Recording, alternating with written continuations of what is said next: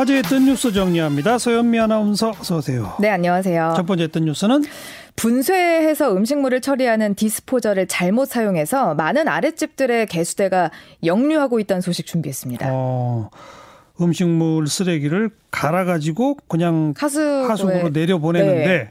아랫집이 어떻게 된다고요? 이제 그 개수대가 개수대에서 막 하수도에 들어갔던 것들이 다시 다 역류를 하고 어, 넘치고 결국 막힌다는 얘기죠. 예, 그렇습니다. 아, 이게 옛날엔 불법 아니었어요? 사용 못하게 했던 거 아니에요? 네, 그랬는데 지금은 제한적으로 사용이 가능합니다. 음. 현행법에 따르면요. 디스포저를 이용한 오물 배출은 쓰레기의 20%만 분쇄해서 하수구로 흘려보내고 80%는 2차 처리기를 통해서 걸러서 회수를 해야 돼요. 예. 그러니까 음식물 쓰레기를 버려야 된다는 얘기예요. 80%는 따로 네. 버려라. 아. 예. 이걸 위반할 경우에 업체는 2천만 원의 벌금을 내야 되고요. 가정의 경우는 100만 원의 과태료를 내야 되거든요. 예. 근데 이렇게 법대로 잘 지켜서 사용을 하면 이렇게 막히지 않는다고 합니다. 그런데요. 일부 가정집에서 제대로 인정받, 인증받지 않은 불량 디스포저를 사용을 하거나 음. 아예 기계를 불법 개조해서 20% 이상, 많게는 100%까지 배출해서 문제가 생기는 겁니다. 아. 아래, 네. 그래서 아랫집 입장에서는 갑자기 악취가 나거나 개수대가 역류를 해도 영문을 모르고 당하는 경우도 굉장히 많다고 합니다. 예, 예. 그렇다고 이게 단속하기도 쉽지 않다고 하는데요. 음. 가정집 등 사적인 공간에서 사용하는 제품이다 보니까 아랫집에 피해가 발생을 하기 전까지는 단속하거나 관리할 수가 없는 상황인 거죠. 그, 러네요 네, 그러다 보면 이제 이웃 간 갈등이 끊이질 않게 되는 거고요. 예. 근데 이런 문제는 국회도 잘 알고 있습니다. 그래서요. 그래서 20대 국회에서 다시 주방용 분쇄기 사용 등에 대한 개정 법안이 제출이 됐는데 환경노동위원회에서 제대로 논의조차 되지 못했습니다. 음. 왜냐하면 음식물 처리기 제조사와 판매사, 소비자 단체, 환경 단체가 각각의 목소리를 내는 등 혼란이 계속됐기 때문인데요. 결국 뾰족한 네, 수를 내지 네. 못하고 다시 제자리로 돌아왔습니다. 그러니까 근본적으로 20%라 할지라도 그걸 그냥 갈았다는 명분으로 하수구에 버린다? 이건 좀 문제가 있어요. 그렇죠. 근데 게다가 20%가 아니라 그 기계를 조작해서 더 그냥 버려버리는 이런 데서 문제가 생긴다는 얘기죠. 그렇죠. 어. 네. 근데 누리꾼들도 그렇게 이야기하고 있습니다. 예. 음식을 갈아서 물로 흘려버리는 건 20%건 10%건 하지 말아야 하는 거 아닙니까? 그러게요. 애초에 왜 허가를 해줬는지 당초에 이해가 안 갑니다. 예. 또 온전한 물 형태의 오폐수도 환경 오염시키는데 음식물 덩어리들이라니요. 또 환경 문제로 마트에서 종이박스 포장도 문제라면서 음. 음. 식물 쓰레기를 하수도로 내보내는 걸 묵인하는 건 어불성설 아닌가요? 이렇게 그러니까요. 화내는 분들 많았습니다. 이런 걸 빨리빨리 국회에서 법을 제 대로 바로 잡아야죠. 그러게 말입니다. 다음 뜬 뉴스는 영국 엘리자베스 2세 여왕이요.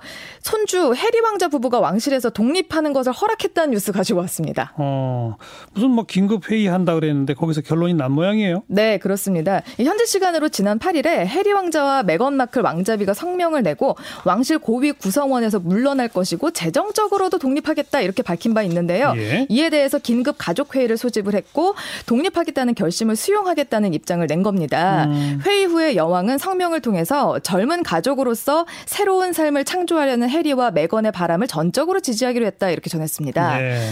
그래서 앞으로 어떻게 된다고요?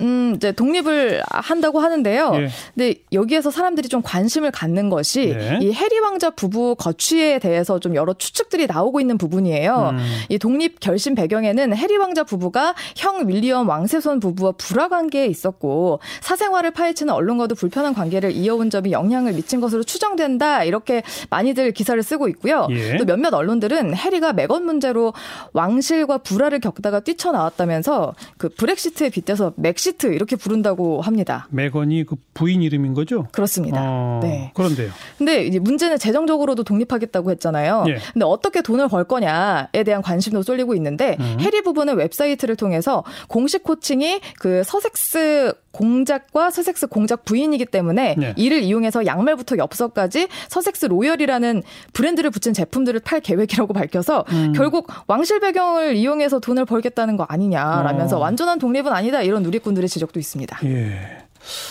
이 기사에 관심 갖는 한국 사람들도 많아요. 어, 그러니까 대체로 아, 왕 없는 나라에 사는 게 다행이란 생각이 든다. 어. 이런 댓글들이 굉장히 많았어요. 지금 시대가 어느 시대인데 왕실입니까? 저희들이 땀 흘려서 일해본 적 있습니까? 뭐 왕실 유지 목적에 대해서 생각해보는 계기가 되겠, 됐으면 네. 좋겠습니다. 이런 반응들 아니, 뭐 많았습니다. 남의 나라 일이니까 뭐 시시콜콜 말하기 뭐한데 영국 국민들은 좀 관심 가질 수 있는데 네. 서현미 아나운서는 이 뉴스가 관심이 가요? 뭐 남의 나라 이야기고 좀 동화 속 이야기인 것 같은데. 동화 속 얘기도 아닌 것 같아요. 뭐 서로 치고받고 싸우는 얘기 같은데. 네. 어. 마지막 던 뉴스는 그 피겨 여자 싱글의 간판으로 떠오른 16살 유영 선수가 네. 로잔 동계 유스 올림픽 피겨 스케이팅 여자 싱글에서 우리나라 선수 사상 처음으로 금메달을 땄다는 기분 좋은 소식 가져왔습니다. 예, 예. 네, 우리 시간으로 오늘 여자 싱글 쇼트에서 1위를 차지한 유영 선수는요. 프리스케이팅에서 첫 과제인 트리플 악셀을 아주 깔끔하게 성공시키면서 기분 좋게 출발을 했는데요. 음. 결국 140.49점을 받아서 총점 214점으로 금메달 땄습니다. 유영 축하합니다. 네. 고맙습니다. 고맙습니다. 서현미 아나운서였어요.